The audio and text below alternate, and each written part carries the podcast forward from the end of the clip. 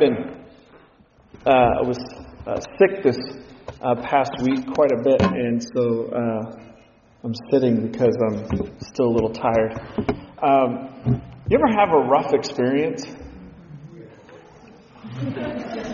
I, have had I've had some uh, rough experiences, and uh, one of them in, in, this neighborhood, and it's okay to, to, laugh at my expense on this one. Um, I had some neighbors that I was getting to know and, and really enjoying uh, getting to know, and they were on a, a trivia team. You know, uh, some of you know about these things. Um, and uh, I, I, like being on a team for a number of reasons, but um, they had somebody that was going to miss on a particular night, and they were having a good season, and they asked me to come. And when the, the topic was announced, it was kind of a pop culture around TV shows and um, of a certain time period. And um, I was the oldest person on the team, and so all heads turned toward me. I was tired, and the synapses were not firing, and every question was around some TV show that I never saw. I'm sorry, I've never seen silver spoons. I know to some people, to some people that's a crime, but I, I just didn't. I missed it. I don't know. You know, I'm 45. I don't know. And the disappointment on their faces as the evening went on, and apparently I sunk the ship for the team. Man, it was palpable. and, I think I may have ruined their season. And I felt really bad. And the further things went, the worse I felt. Uh, learned a lot of lessons from uh, team sports, and um, there's a lot that is good about being on a team. But uh, one of the things that I'm glad um, about the kingdom of God, the way that God works, is that it's not all up to you. You're not the only team member that's supposed to have knowledge about that one area of trivia. you know, we've spent some time uh, this, these past uh, few weeks um, talking about receiving the love of God and how we respond to the love of God. And I just want to remind you God loves you, and you're not alone. And you are valuable. And it's not all up to you. It's a part of the human condition, I think, is that we can feel like we're more important than we are and less important than we are at the same time. uh, so, this morning in our, our time looking at the scripture, we're going to do this different than usual. The title you see on the screen, Your Share. And our main text, 1 Peter chapter 4 and verse 9. Uh, we're not going to turn there just yet. And today I'm actually going to have all the scriptures on the screen for your benefit. But this morning's message is really connective tissue between our recent weeks in talking about the way that God loves us, but also talking about personal identity. And Am I asking the right questions? In my frustration, do, do I feel like I just don't fit? I can't find my fit. I can't find my perfect life, my best life. But maybe am I asking the wrong question? Is it possible that the God who created me, the God who loves me, the God created me by design, is already at work and already doing things and already has purpose that if I identify with, I can come into alignment and find my perfect fit and find the fulfillment and the peace that I'm looking for. So, part of what I'm trying to do is help us to ask the right questions. And last week we talked about what we see, what we learned in Scripture about the purpose that God gave humanity in the midst of His work of redemption. And that included we're created for a relationship created in the image of God. Second, for character, to become like God. To be with God in relationship, to become like God. Third, we're created with function.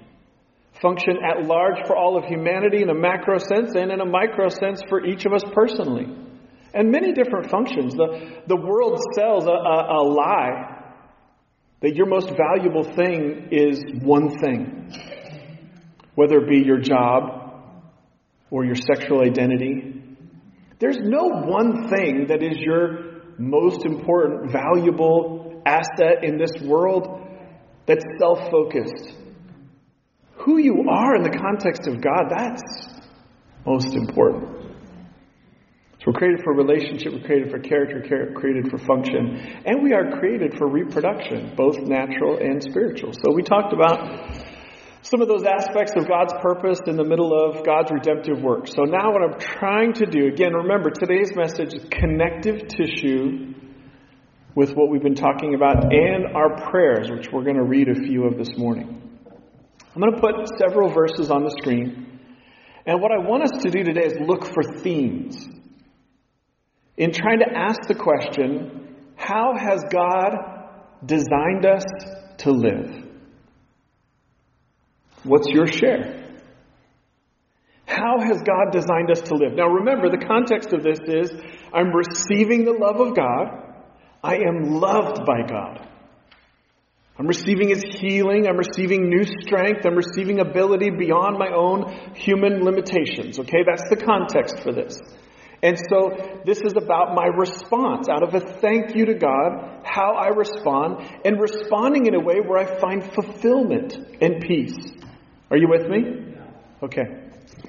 So, first of all, we're going to read these verses to look about how look at how God has designed us to live. And obviously, we repeat on a fairly regular basis what Jesus said was the most important thing in the Old Testament to love God with all your heart, and love your neighbor in the same way you take care of yourself. So, love your neighbor as yourself. Matthew 22, 39. Romans 14, 17. For the kingdom of God is a matter of living a life of goodness and peace and joy in the Holy Spirit.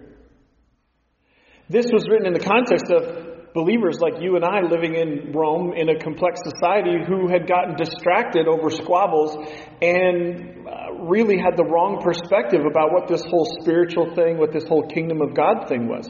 They're distracted by thinking it was more complicated than it is, distracted by thinking it has a lot more to do with our external behavior than it really does. And what he's saying is, whoa, time out. That's not it. The kingdom of God is a matter of living a life of goodness and peace and joy. 1 Peter 4 9. Cheerfully share your home with those who need a meal or a place to stay. Hmm. Galatians 6 2. Share each other's burdens, and in this way obey the law of Christ. Hmm. Ephesians 4 28 29. Use your hands for good hard work and then give generously to others in need.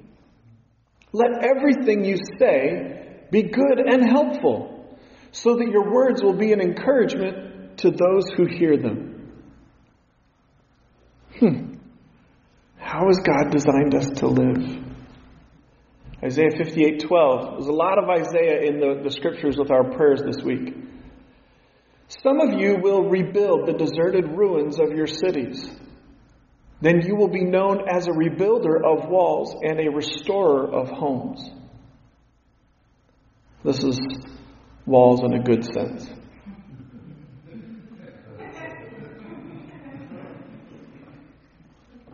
I don't know about you, but for me, I think that Baltimore is a city in need of rebuilders. In every sense of that word. And people who are restorers of homes. So, how has God designed us to live? Jeremiah 29 7. A lot of people know verse 11. What does verse 7 say? Work for the peace and prosperity of the city where I sent you into exile. Pray to the Lord for it, for its welfare will determine your welfare. I've been uh, very blessed, very happy to have met a lot of people in Baltimore. Many who grew up here, generations deep in the city, and, and many who have moved here from other places, including all of you. I would say that most have a love hate relationship with our city. God gives this prophetic word to Jeremiah to his believers about a city that they had a love hate relationship with. It's relevant to us. Work for the peace and prosperity of the city. Pray for it. For its welfare will determine your welfare. How, how has God designed us to live? Something that's of interest to me. All these verses are speaking to people who have received the love of God and need guidance in how to respond. You know, usually I like to unpack the context of every verse to help us make sure that we're interpreting in the right way and we are actually not just, you know, clueless about it, right? But let me just tell you, I looked into it. The context of each one of these verses is speaking to people who have received the love of God and need guidance in how to respond. Now, let's look at some of our prayers from this week.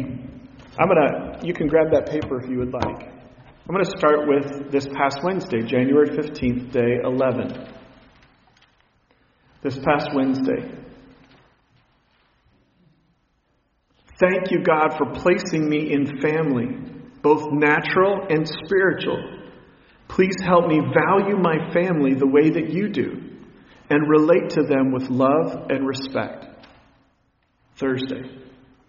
God, my peace, thank you for blessing my home as a safe place of rest. Please help me use my house for loving you, God, praying, and being generous to the poor. Friday. God, your peace is a banner over my home in the neighborhood where you have placed me. Please help me love my neighbors, seeking their natural and spiritual peace. Yesterday. Compassionate God, I believe that you have given me opportunities to be helpful to others. Please help me see each opportunity to meet a need, to meet a need, and then help me meet it today. Thank you, God, for giving me the opportunity to live in Baltimore City. Please help me pray for and work for the peace of this city. God, do miracles in our city.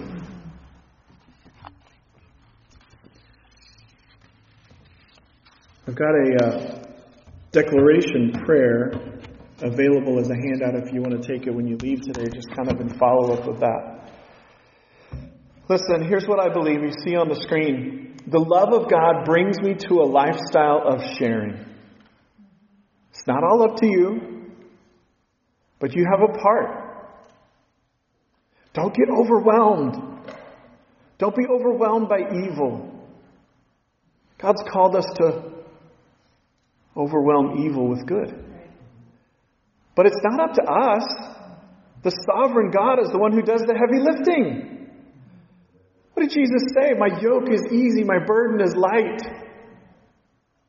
We're called to give our heaviness to Him, as Dan mentioned, and exchange it for something that's joyful. The kingdom of God should include joy and peace. But it is a lifestyle of sharing. When we are self first, self most, self centered, we will always end in frustration, discouragement, disappointment, and hopelessness. In whatever state we are in, if we will look outside of ourselves to God first and then the world around us, that's where peace is possible. Even in a time of crisis.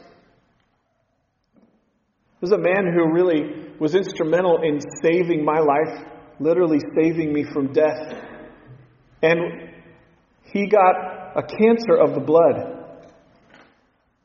And he, even in the midst of his suffering, he reached out to every medical caregiver with thank yous, with encouragement, with something life giving, with a, a, a, smile, with a, question, with listening to them about how their life was. He saw it as an opportunity to meet people he'd never meet otherwise. In whatever state we are in, we can step beyond selfishness. It's not to say that you don't matter. How we suffer matters, to be sure. And God loves you. It's our sinful world that puts us in this place where there is suffering, right? God loves you. That's not His best for you. That's not what will happen when Jesus returns in victory. There is life ahead of us. There is joy ahead of us. There is victory. There is ultimate restoration ahead of us. It is what is coming. This place is not our home. It's temporary. Heaven is our home.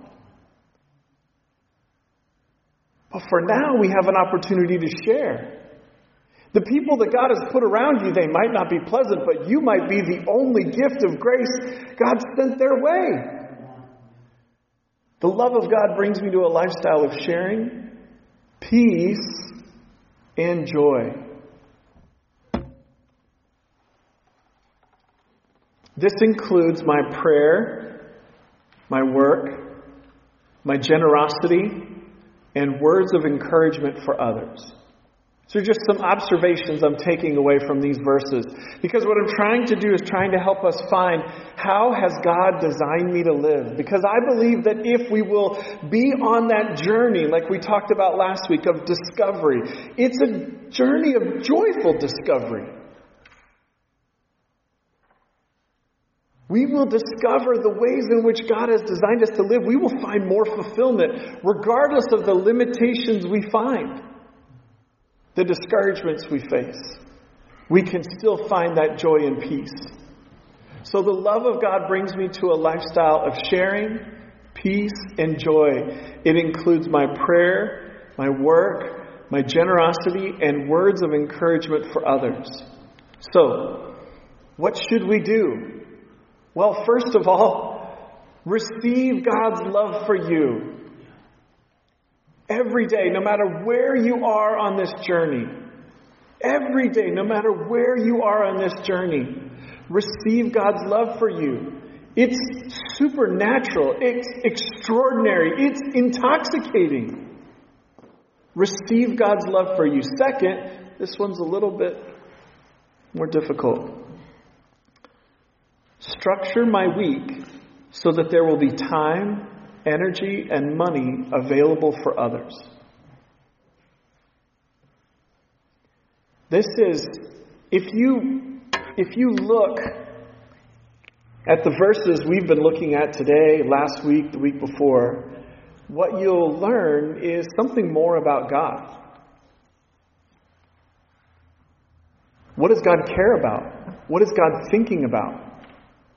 You know, there's some words that are meaningful to churches. We'll talk a little bit more next week. You know, what's the vision? Well, for me, what's God's vision? What does God see? What does God desire? What are the values of the church, of you personally? I'm asking the question what does God value? And then what's the mission? How, how do we go about accomplishing that? I'm asking, what's God's mission? Well, I believe that the verses we read today and last week and the week before all speak to that. If we're paying attention, we can learn about what God cares about, what God thinks about, what, what is God's vision, what are His values, and, and what's His mission. It's important, it's meaningful, it should inform what I do today in, in work or rest. It should inform what I identify as a next step. It should inform how I strategize for the future. No matter what your vocation, no matter what you do every day, I think this is relevant. And I don't think it's piling on a to do list. I actually think it's freeing. So it means there's a lot of stuff I've done in the past I don't need to do anymore. And none of this is conditional for God's love for you. He's already loved you. He's already given you His best. Forgiveness is always available. This isn't conditional to that. But each of us are given in this life some resources time, energy, and money. And we get to choose what we do with them. For me personally, when I pray every day, I pray the Lord's Prayer, I ask God for daily bread, but I also ask God to help me be a good steward. God, help me make good decisions with what you send my way. And I, I, learned from my parents, who are pretty amazing, some would say overachiever genius types, um,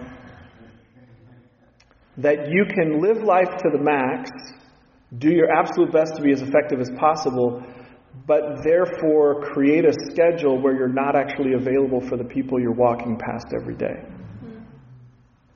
That's not God's will. God wants us to slow down. And practically, how that looks, if I'm going to structure my week so that there'll be time, energy, and money available for others, is that I need to be careful with every penny. And maybe I should go to bed earlier. Make physical changes so that sleep improves, so that I can wake up earlier, so that I can leave the house earlier where I'm going to school or work, so that I can walk slower and appear more available to the people I see.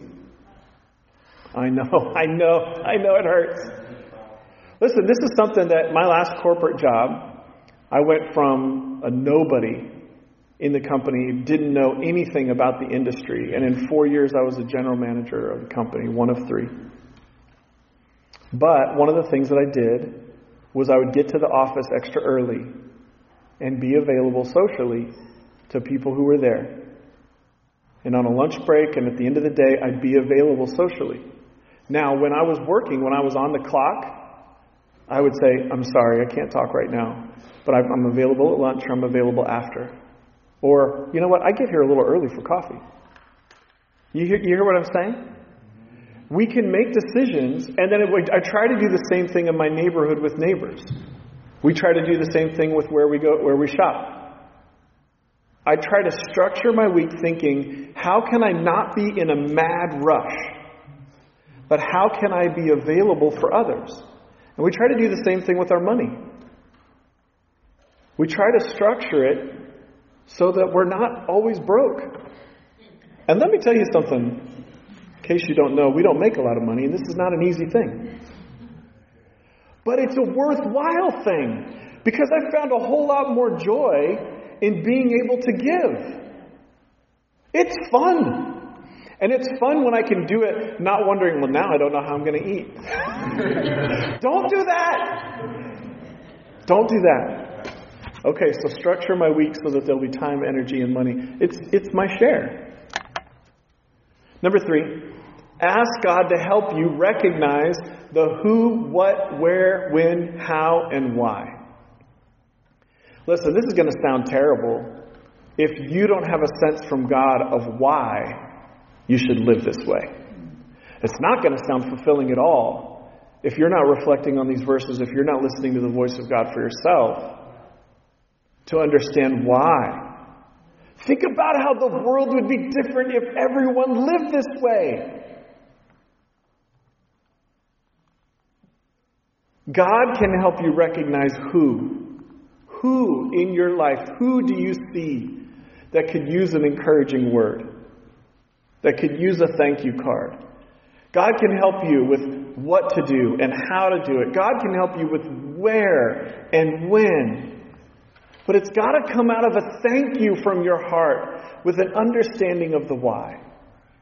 And it, that's not going to come just naturally, you trying to do it out of your own flesh. You got to ask God for help with it. Does that make sense? Number four, take one step at a time. Don't overwhelm yourself with a to do list of 21 things or 21,000. Take one step. One step. Even if that step is just, God, help me. And I'll throw out this. Coming up on February 1st, right here at noon, we're going to do free of charge a memorial service for a family in the neighborhood that has just been rocked by a tragic death with no money and very little in the way of friends or support. If you want to do something along these lines, come help me.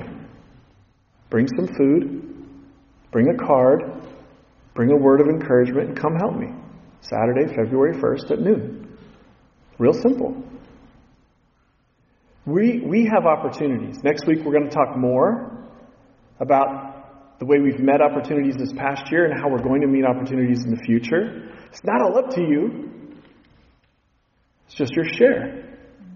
It's God who does the heavy lifting. Let's live out of a thank you. Yeah? We're wrapping up this, uh, these three weeks of prayer. I'd really encourage you to make it a priority to come out on Thursday night, 7 o'clock, to enjoy the prayer and worship. When you come in on Thursdays or Sundays, especially when it's cold, if you enter up the ramp side over here through this door, it'll really help the, the heat um, in this building. Uh, but I also just want to remind you Sunday, January 26th, is our ninth anniversary party as a church. We're going to have a, a fellowship meal after the service um, and really enjoy some time together. Why don't we stand and close in prayer this morning?